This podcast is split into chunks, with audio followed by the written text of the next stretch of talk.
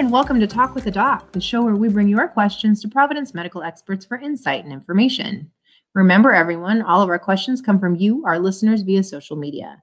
We can be found on Twitter at Providence and on Facebook under Providence Health System. Use the hashtag Talk with a Doc, that's hashtag Talk with a Doc, for a chance to hear your questions in our episodes. So, hello, everybody. Uh, today, we're going to be talking about heart health. I'm going to be your host, Simona Trekiska. And today, joining me is Dr. Jeremy Nicolarsen and Melissa Fauché.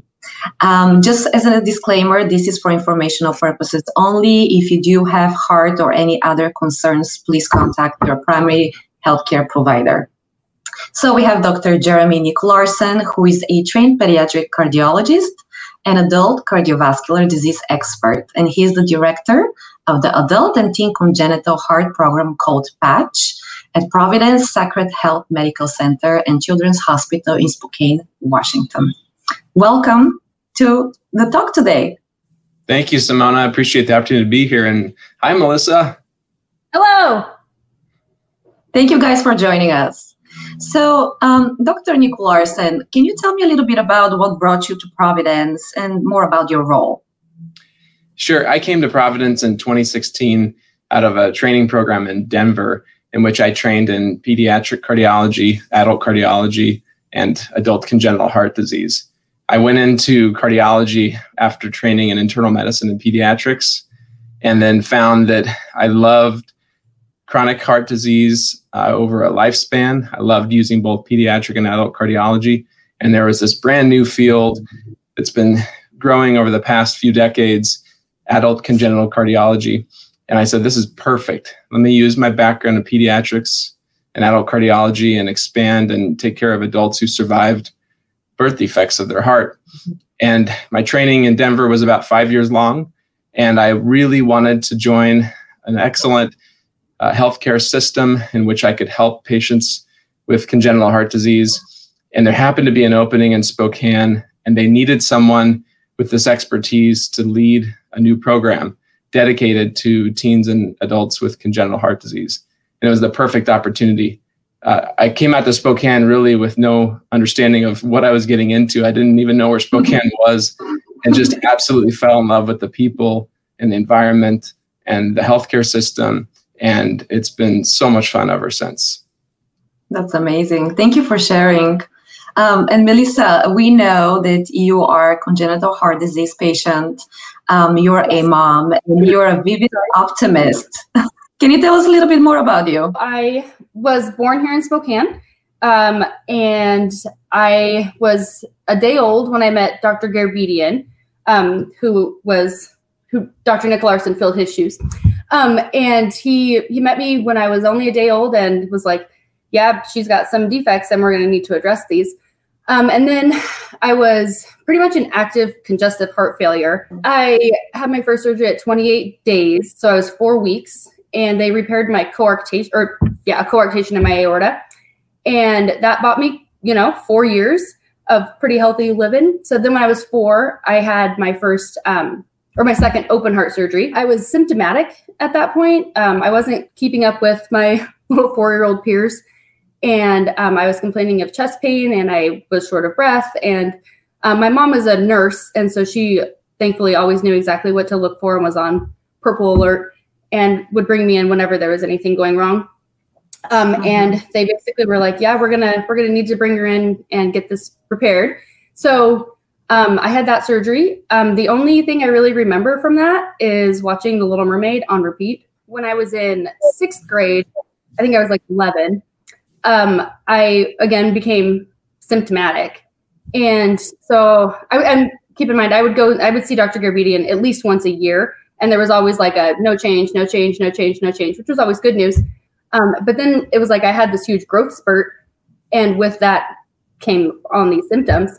So um, I went in and they were like, we're going to just go in, we're going to take this little balloon, we're going to put it in your valve and we're just going to expand it as much as we can just to, you know, buy you because you're, it's in good shape still and you need to, or we'll try and preserve your natural tissue, you know, like as long as possible. So I was like, okay. And at that age, I was a little bit more aware of like what was going on. And I, that was by far the scariest surgery for me, just because it I was suddenly aware of what was going on. Um, but it was fine, you know. Like I went home the next day and I just I was fine, you know, it was no problem. And then I felt really, really good for like four more years. And then again, I was like, I think I was 15, and again I had another huge growth spurt, and with that came on more symptoms again, mm-hmm. and we just copy and paste did the same thing again and i was good again until i was 22 so i had that another ballooning done at 22 and then i was what 20 28 or 29 when i had my final ballooning next step will be replacing the valve so i knew that that was on the horizon um, and then i was 32 so last year when i had my final open heart and they replaced my aortic valve with um, a mechanical one. So um, now I'm like a cyborg, which is pretty cool. And uh, oh, and I also ended up with a pacemaker um, as a I don't know result of that surgery. So um, I now have a pacemaker and a mechanical valve, and I'm good to go for you know as long as my pacemaker battery lasts, which um, is supposed to be like another 18 years or something like that. So it's nice. I'm kind of at a stopping point from any more surgeries for a long time, which is really cool. It's nice to know that I'm at like a an impasse for a while. What a journey, Melissa. Thank you so much for sharing. Yeah. It seems like yeah. while your heart uh, may have a disease, it's also a very strong heart and you have a very strong will. I would agree with that. Yes.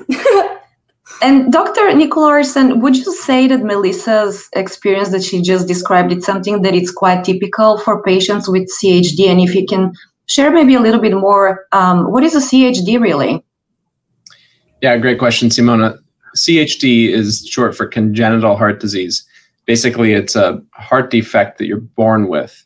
And many times, our patients with congenital heart disease have more than one problem. Maybe they have a valve problem and then there's an artery problem that where it's narrowed, kind of like in Melissa's case.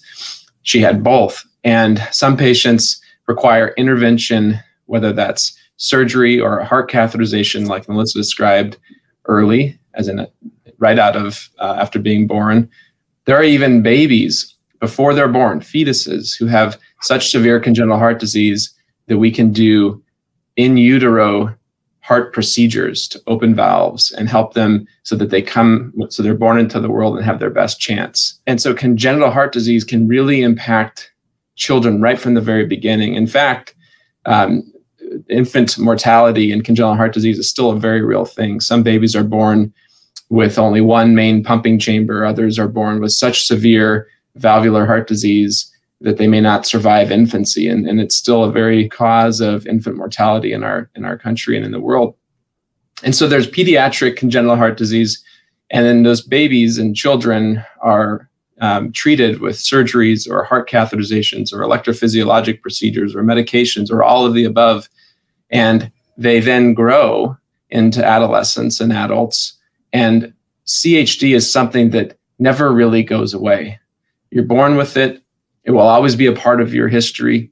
Some patients have very simple heart disease, simple heart defects, we might call it, and they need maybe one procedure or surgery, and hopefully they'll never have a problem again. But many times, and, and more often than not, this congenital heart disease can reoccur at points in your life, and you need an intervention or another surgery, just like Melissa explained.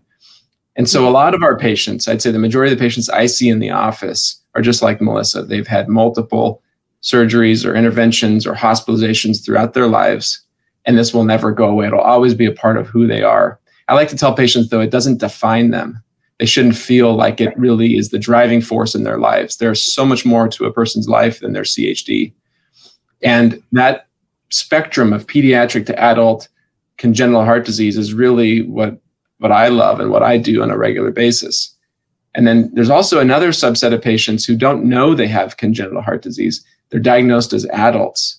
Maybe they remember hearing they had a murmur as a child, or maybe they had um, to go to the hospital once or had a rhythm problem. Usually they don't remember the, the specifics. They were children at the time. Their parents may have not shared all of the information, um, or they weren't mature enough to understand the information. And they think, okay, I had a heart problem, but it's not an issue now. It doesn't affect my day to day. And then something happens. They develop an arrhythmia or heart failure where the heart's really not doing its job and you may feel symptomatic.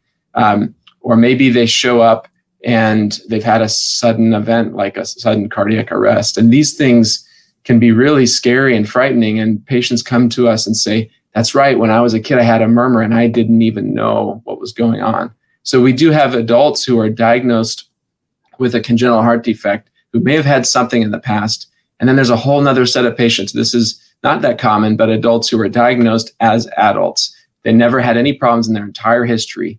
And then they show up with a symptom. We do an ultrasound of the heart and we find out that there's a heart defect that they've had their entire lives. I just saw a woman in her 70s recently who had a has a very complex heart defect and didn't even know about it. So CHD is a mm-hmm. is a condition that affects fetuses to adults. It's something that can be really impactful in someone's lives and they need multiple procedures and interventions and medicines and hospital visits or it can be really not that impactful and they live their lives pretty uneventfully. Everyone who might have had a congenital heart defect that they thought was fixed knows that it's really never fully fixed, that they need to be back in care. Or if you've got symptoms that might be like uh, a patient um, is having with congenital heart disease, that you that you pursue that, that you get the care you need, because frankly, this is something that is a lifelong condition and it's really never cured. A lot of people may have this condition, but they do find later in life that they do. And it's based on particular symptoms. Based on your observations, what kind of symptoms people are usually showing up with and how far they have gone ignoring them? So, one of the most common symptoms we encounter in, in our office here, and Melissa can speak to this, is shortness of breath uh, or fatigue, generally with exertion. Someone yep. uh, is walking or jogging or exercising or who knows what, even just doing regular activities, running errands, and they're just feeling a little short of breath or winded. They feel like they yep. can't take a deep breath. They feel like they have to pause when they're walking just to be able to get the energy to move, take the next step. So, shortness of breath is one of the most common symptoms, and that can be a symptom of valvular heart disease, a symptom of heart heart dysfunction, or even arrhythmia.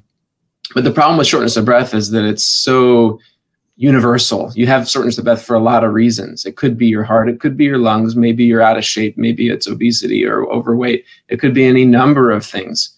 Uh, and and so it's really hard to tease that out, but that's a really common symptom cause. You know, this is not common. It's one in 100 births.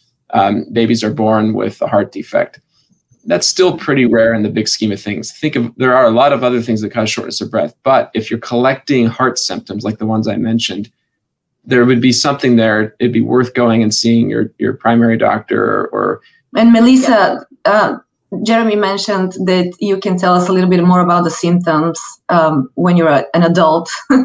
what what has yeah. been your experience as well? Um, so right before I had my last open heart, I was telling him that I was bringing in my groceries. That I mean, that's it. I brought my groceries in from my car. I had two babies that I also lugged up with me too. But um, I came inside and I put all the groceries on the ground and I just laid on the floor. And then I woke up like 45 minutes later while my little one year old oh babies gosh. are running around me. And I was like, oh my God, I just passed out. I didn't, you know what I mean? Like it was, I did not, I just wanted to lay there for a second and just catch my breath. But I like fell asleep. So I was like, you know what? That's probably not a good sign. I should probably wow. be able to bring my groceries up the stairs and, you know, not need a nap. So, you know, that, that was one thing that was pretty alarming. Um, but yeah, the shortness of breath is definitely there. And it's, um, it's difficult to pin it down because like all the other symptoms too, like fatigue for sure. Well, I'm a mom of four. I work full time. I work at night. I don't sleep as much as I should anyways, you know. If I you're like it's not that. It can't be that. It's I'm fine and you know, you slap a band-aid on it and you move on and then but once it keeps happening over and over and over and over again you're like okay fine so when we talk about lifelong care and management um, it is so important for patients to stay within the system and so many of them do not and the reason for that is because there aren't that many programs that can really support the management and the care for patients with such a disease Dr. Nicolarsen, can you tell me a little bit more about the program that you are managing, which is called Patch? Patch program is a comprehensive care program. So we take care of adolescents and adults who were born with heart defects or who there may be a consideration of a heart defect. And we do so in a team based approach. And adult congenital heart disease or ACHD care really requires a team. It requires experts in heart rhythm, in valvular heart disease and echocardiography, experts in interventional cardiology, um, surgery. It, it, requires a team of nurses, social workers, um, advanced practice providers, and cardiologists. And really, it can't be done in a silo. It can't be done with just one or two people. It mm-hmm. really requires a team because these patients are very complex. Some are doing quite well, like Melissa, and maybe have their surgery or their procedure, and, and you get several years before we have to do something else. But there are other patients who are constantly symptomatic and calling us and getting hospitalized and needing repeated procedures or ending up in our ERs. And one person or two people or three or even can't even do that alone. Um, our program follows about 1,800 adult congenital heart patients, and that's a moderate sized program in this country. But it really requires um, this team based approach to provide high quality care. And we do that here at Patch. But there are programs like ours in the country who are facing the similar challenges that we are. These ACHD programs have certain benchmarks that they ought to meet to be to provide comprehensive care. And the Adult Congenital Heart Association, or ACHA, is really the overall governing body in the US that oversees the quality of ACHD care provided at these centers. And so for years, cardiologists and nurses and surgeons and um, even lay people have gotten together and tried to come up with the requirements a program like ours might need to be a comprehensive care center. And they've defined them in a way that's really thoughtful and comprehensive. And it allows us to basically guide our program's uh, growth and future plans around a set standard of care meaning that in a program that's a comprehensive care center and accredited nationally by the ACHA has all of those pieces to provide the care. And I'm not a heart rhythm specialist and I'm not an interventional cardiologist. So if I've got a patient who needs an electrophysiologic procedure or a heart catheterization or a new valve put in, or if I have a patient who needs a surgeon, I physically can't do those things. I'm not trained in them. So I need people in those areas to help me provide that care. And so Patch is part of this ACHA accreditation program. We were one of the first 11 programs nationally accredited as a comprehensive care center. Say, I feel really lucky to be here in Spokane. You know, um, when my mom was pregnant with me, they lived in Billings and they didn't know my mom and dad wanted to move, but they didn't know where they wanted to go. And they kind of just settled on Spokane. And it seems very divine, you know, like this is where I was meant to be. This is the best place in the country to be if you are somebody like me, if you have congenital heart disease, you know, because literally mm-hmm. if I was anywhere else, I'd have to travel here. I just, I don't know. It feels very like in the stars to be here, you know? I'm to, I'm to dovetail on that. Melissa, you pointed out something that's really, really important that ACHD care programs, they're not everywhere. You can't find them in every place. I'm from Wyoming. We don't have a pediatric congenital cardiologist in the whole state, let alone an adult congenital cardiologist. My mentor travels right. to Wyoming to see patients from Denver. And so, Wyoming, Montana, especially out here in the West, there are these big swaths of, of geography where there's no congenital heart care, and patients are born into hospitals in these places and maybe a blue baby yep. may need surgery immediately and they're getting mm-hmm. flown with frightened yep. parents and family members to a pediatric cardiology program to get an urgent emergent surgery sometimes and then they're going back to their homes and they don't feel like they have that connection and that that close care always so patch is part of a big um, effort in, in, among all achd programs to provide outreach care so we yeah. provide care achd care in your hometowns and if we can't physically be there then we will try to do so in, in, in telehealth in that in that regard. So on the topic of outreach, Patch, right now we're going to Missoula, to Richland, Washington, to, to Lewiston, soon to be Clarkston, Washington. And then we have satellite clinics um, in pediatric cardiology. Uh, and then we also have developed a, a telehealth enterprise called ePatch, where providers and patients who are outside of our immediate geographic area will be able to access care from us with mm-hmm. a camera and a microphone. Mm-hmm. And That's amazing. care from cardiologists locally is really our goal. Stay with the people who know you and care for you. Let us help as we need to. Let us help guide that care. Let's keep you in your hometown if we can. And if something big comes up, like a heart procedure or a surgery, then we'll help you get here if need be. I mean, how important it is to know that you can trust a an institution that can really take care of you, and it's it, it's really creating a space where you feel at home as well while they're taking care of your life and well-being for the long run not for the short. Um, this is uh, you know when we talk about providence and you know being one of the most innovative and science driven institutions uh, it's amazing to know that there are also all these programs that are supporting patients in every step of their journey. Dr Nicolarsen there aren't that many um, programs that have been approved by the ACHA, right? Below 20, as far as I know. The number's growing, and I commend ACHA on their efforts um, at, at, standardizing care and encouraging programs to develop across the country. But we were one of the first 11, as I mentioned, and, and that was in roughly 2017. Um, subsequently, we've brought on many more programs, and there's now about 40 ACHA, ACHD comprehensive care centers. Mm-hmm. That's not to say that if you're a patient with congenital heart disease, you have to go to one of those centers. That's the only place you'll get good care. I'm not saying that at all. There are really, really great providers out there who are not part of these big programs who provide stellar ACHD care. Um, but sometimes you need other help. You need a comprehensive team. And so, if you're a patient with congenital heart disease and you happen to be listening to this anywhere near Spokane, then you better come to my office. But if you're not in Spokane then go to the ACHA website and they have a clinic directory on there and you'll be able to find the closest cardiologist who has some expertise in ACHD and go see them. You're going to get great care near home and then if they need help, they know who to ask. It's a small world. You know, 1 in 100 birth defects are heart defects.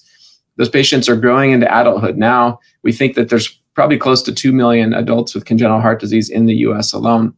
And um, you might think that's a lot of people, but it's a, still a small world, and a lot of us ACHD cardiologists know each other. And if you're if you're moving from Spokane or our region somewhere else, I'm going to pick up a phone and call the cardiologist who's going to see you when you get there.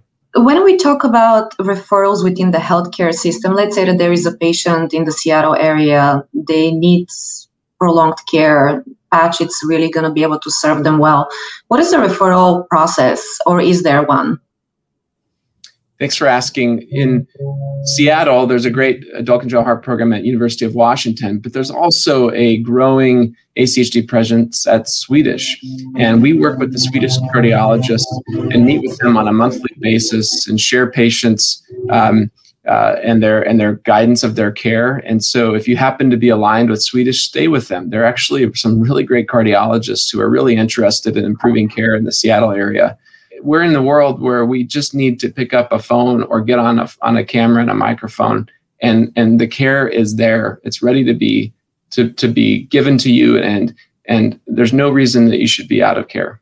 Melissa i wanted to ask you you know you seem so vibrant and so optimistic and you know based on our previous conversation i'm just amazed with your positive attitude about life and you've been through so much and i wanted to ask you like what happens when you have hit the rock bottom and it has been tough and you've been disappointed or maybe you've had a little bit of a fear about your life and the things that you wanted to do and pursue what what brings you back to life with this positive attitude? Well you know you just have a good cry get it out of your system. And um, i don't know i don't like to spend time dwelling on things that are completely out of my control or that you know that I can't do anything different about and it's not like I did anything wrong and I'm in this situation because of something I did and it's my fault. So I just I don't spend a whole lot of time dwelling on it and it just is what it is, you know, and I have to I just accept it for what it is. This is my these are the cards I was dealt and you know, it's not that bad. It really isn't. Of all the things that could happen to someone, it's not the worst thing to have to go through.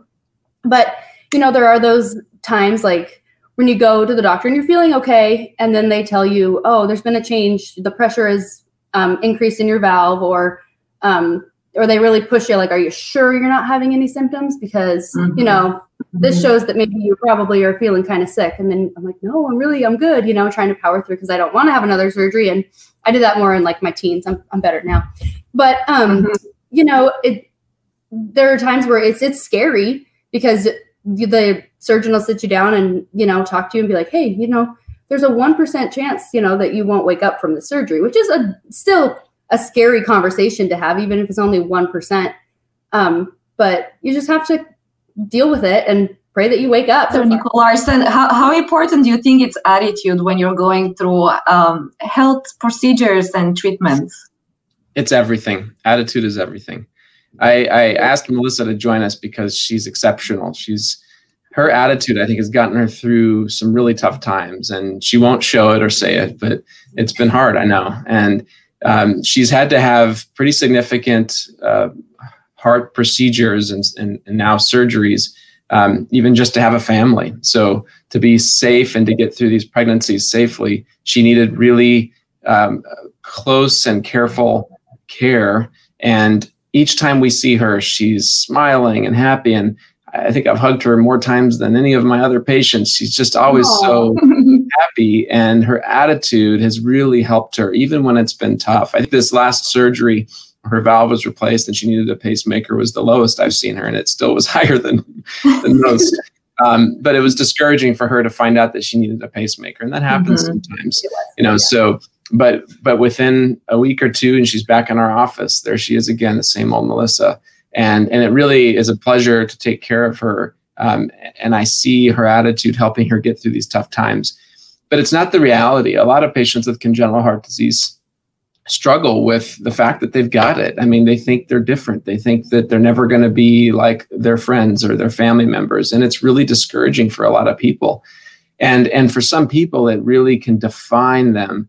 And I try to get Mhm. them not to let that happen. It's easier to say it, and and I'm on a different end. I'm not in their shoes living it, but I really hope that if you've got congenital heart disease, you look at it as a feature of who you are. Like if your eyes are brown or blue, it's just a way the way your heart looks, but it really shouldn't be who you are entirely. There's so Mhm. much more to Melissa. There's so much more to all of these patients. And if you can just kind of tap into that reserve and have a good attitude and be and, and be motivated to get better, you'll live a much much better and happier life. Um, but it's not it's not easy for everyone. And so a lot of our time our visits in this office, we're talking to patients about their heart and then asking, so how are you really doing? You know, it seems like you, you're a little depressed right now, or this is making you anxious. And I tell you, I swear, like half of our patients have anxiety or depression at some Mhm. point in their lives. And many times it centers around their heart health and what they can or can't do, or they're afraid of what of hurting their hearts. And if you just ask the questions and you ask us, you know, what's safe and what's not, we will help alleviate those concerns. We will help ease your way. We will help when people are you know part of the patch program um, there are different specialists that can work with them to help them go through these challenges right Yeah, that's right. So we are closely aligned with our Department of Psychology. We actually host, uh, outside of COVID, we host a uh, patient support group. Uh, so patients and their family members or friends come and meet with us every other month, and we have a particular topic for that meeting. And there's usually a psychologist and a cardiologist or advanced practice provider moderating the meeting. And our social worker is really involved in this. In fact, is leading it right now. And so there are a, lot of ways in an ACHA, ACHD comprehensive care center that you can seek out help. Um, you know, we're connected to a lot of different really high quality providers in the Providence system. And so if it's not mental health that you need help with, but maybe you need to be connected with a PCP, um, or maybe you need a referral to sleep medicine or to gastroenterology, we're, we're, we're in a really great health system and we have the opportunity to seamlessly integrate your care among providers and communicate effectively to make sure that you're as healthy as you can be. and taking care of the family as well while taking care of the patient because including them it's so important because the family can really suffer as well Yes. That's I absolutely have right. said it a million times. This, this has been so much harder on my mom than on me, for sure. Because you know, when you're the mom and you have to hand over your baby to somebody and trust that they're going to make sure that your baby comes out of it. You're completely, your hands are tied. There's nothing you can do. And I, as a mom now, I, I would be a wreck if it was one of my babies. Mm-hmm. But when mm-hmm. it's me, it's like, like really, it's, it's not a big deal. It's one day of being a human pincushion and then you're done and you get to go home and back to normal and it's fine. But for my mom, it's a whole different perspective. So yeah, it's it has to be super hard for family members. So is there something in particular, Melissa, that you are deeply, deeply committed to when it comes down to uh, nurturing your health? Not really. I, I I try and take care of myself as best I can. I definitely do not exercise very much. I probably should. I got a Fitbit though, like a week ago for Mother's Day, and hey, that would motivate like, you. Oh, I know. Yeah, for sure. I'm like, oh my god, I've walked like 5,000 steps today at like noon. So, you know, I feel proud of myself. But um, no, there there isn't really anything. I try to eat moderately healthy, but girl loves her some Wendy's. So I still have to do that. Um, no, I I really don't. I, I just everything in moderation has always kind of been my general rule. You know, I never. Dr. Nicolarsen, um, behind every innovation and behind every scientific discovery or treatment or a program even there is the human drive so i wanted to ask you what motivates you and what inspires you every day well i think it's patients like melissa it's seeing someone happily live their lives. And maybe they struggle at times when they need something done to their heart, but then they bounce back and then they get after it. And so I'm motivated a lot by my patients, and I'm motivated by seeing them succeed and seeing them come into the office happy. I love giving great news. But I also I don't mind, and in fact, um, am, am driven also by having tough conversations. I, I love the opportunity to connect with people in really meaningful ways on, on really deep levels and to have conversations with people that maybe they wouldn't have with anyone else in their lives. And um, and so I'm I love what I do, and I, I, think that I'm driven by that human connection that you can get in this field. Um, ACHD more than I think other fields, I'm biased obviously, really gives you the opportunity to get to know people well and to know them over a spectrum and to see them at their highs and at their lows. And when you get to do that with hundreds and thousands of patients, it's actually really, really great. Um, I feel so fortunate to be in Melissa's life and to have gotten to know her and her mother and her kids and, and her husband and just to be a part of, of, of her life. And, um, and I, and I, I'm driven by that human connection that I get with patients. I'd rather just set the heart stuff aside for a while and find out about you. That's what matters most. So do you have any advice for other patients with um, such a disease? Um, I don't know if I have any advice, but um, I would say to um, stay the route. Uh, if your doctor says come back in a year, show up in a year. Don't mm-hmm. let it. Don't let yourself get sick and be in a position where you have to go in now. You know, it's mm-hmm. um, a matter of maintenance. It's not um, wait till it breaks and fix it because then it makes it so much harder for the team and and yourself because then you're all of a sudden thrown into oh i haven't been to the doctor in five years and now they're telling me that i need to have surgery or you know or i might not make it. You know what i mean? Like you put yourself in a really dramatic situation if you don't just stay the course.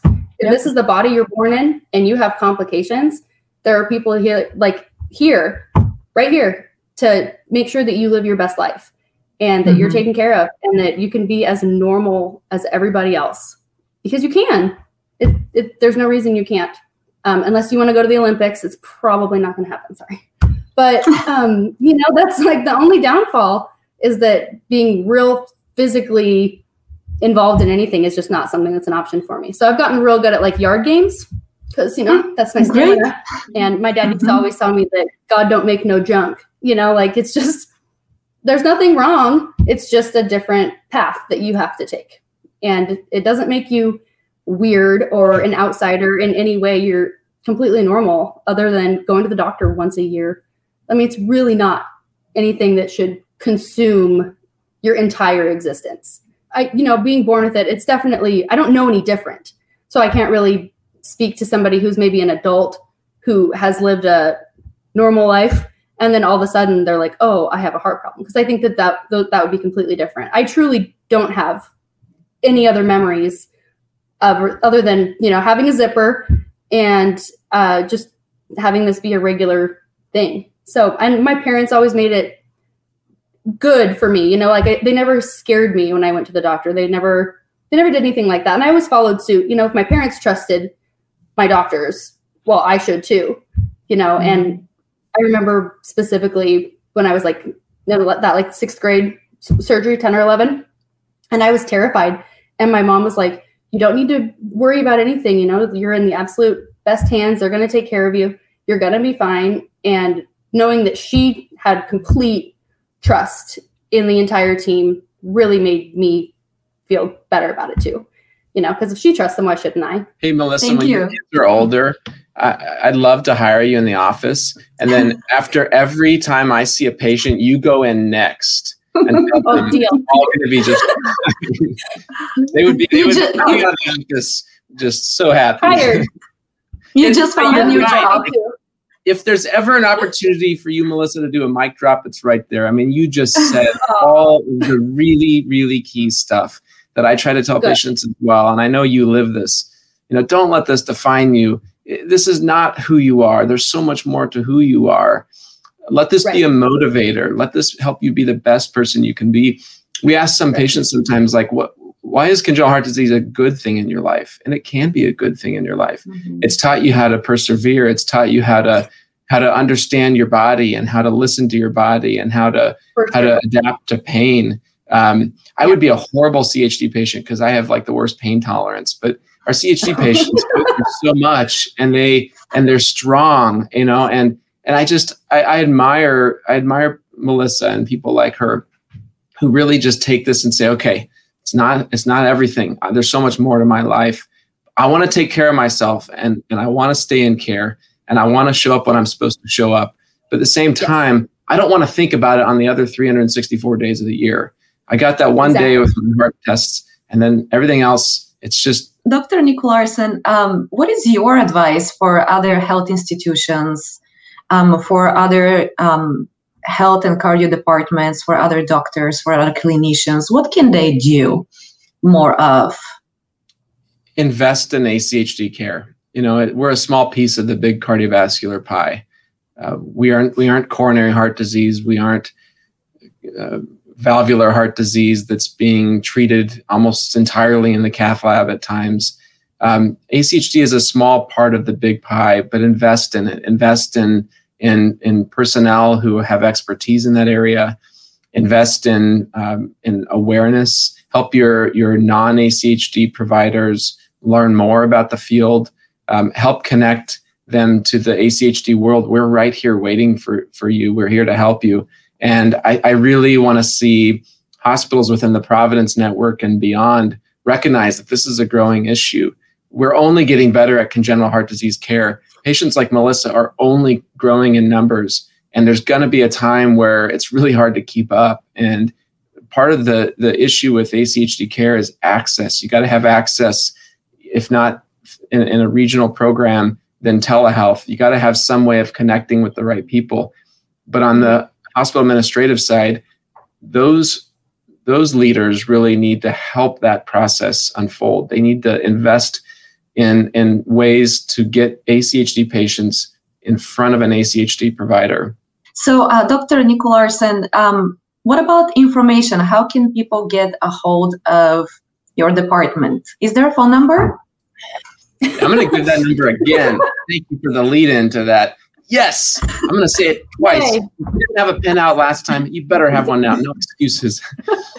pencil. 509 474 6707. 509 474 6707. That's our front office. Pick up the phone, call today, say, Hey, I'm a congenital heart patient. I didn't know that I had to stay in care. This really cool patient named Melissa reminded me that. I'm going to get in and see someone like Dr. Nicolarsen. So call our office. My staff will take your calls. We're here 24 7, literally for you and you just need to reach out and ask for help. Yes. Well, I cannot thank you both enough for joining me today. It was such a pleasure Thank you so much, Melissa, for sharing your story. Amazing strength. Yeah. Dr. Nicolarsen, thank you so much for all of the amazing work that you're doing. We're going to continue with uh, the heart health series. Um, we're going to have at least two more coming up soon, but stay tuned. Until then, thank you so much and have a beautiful day.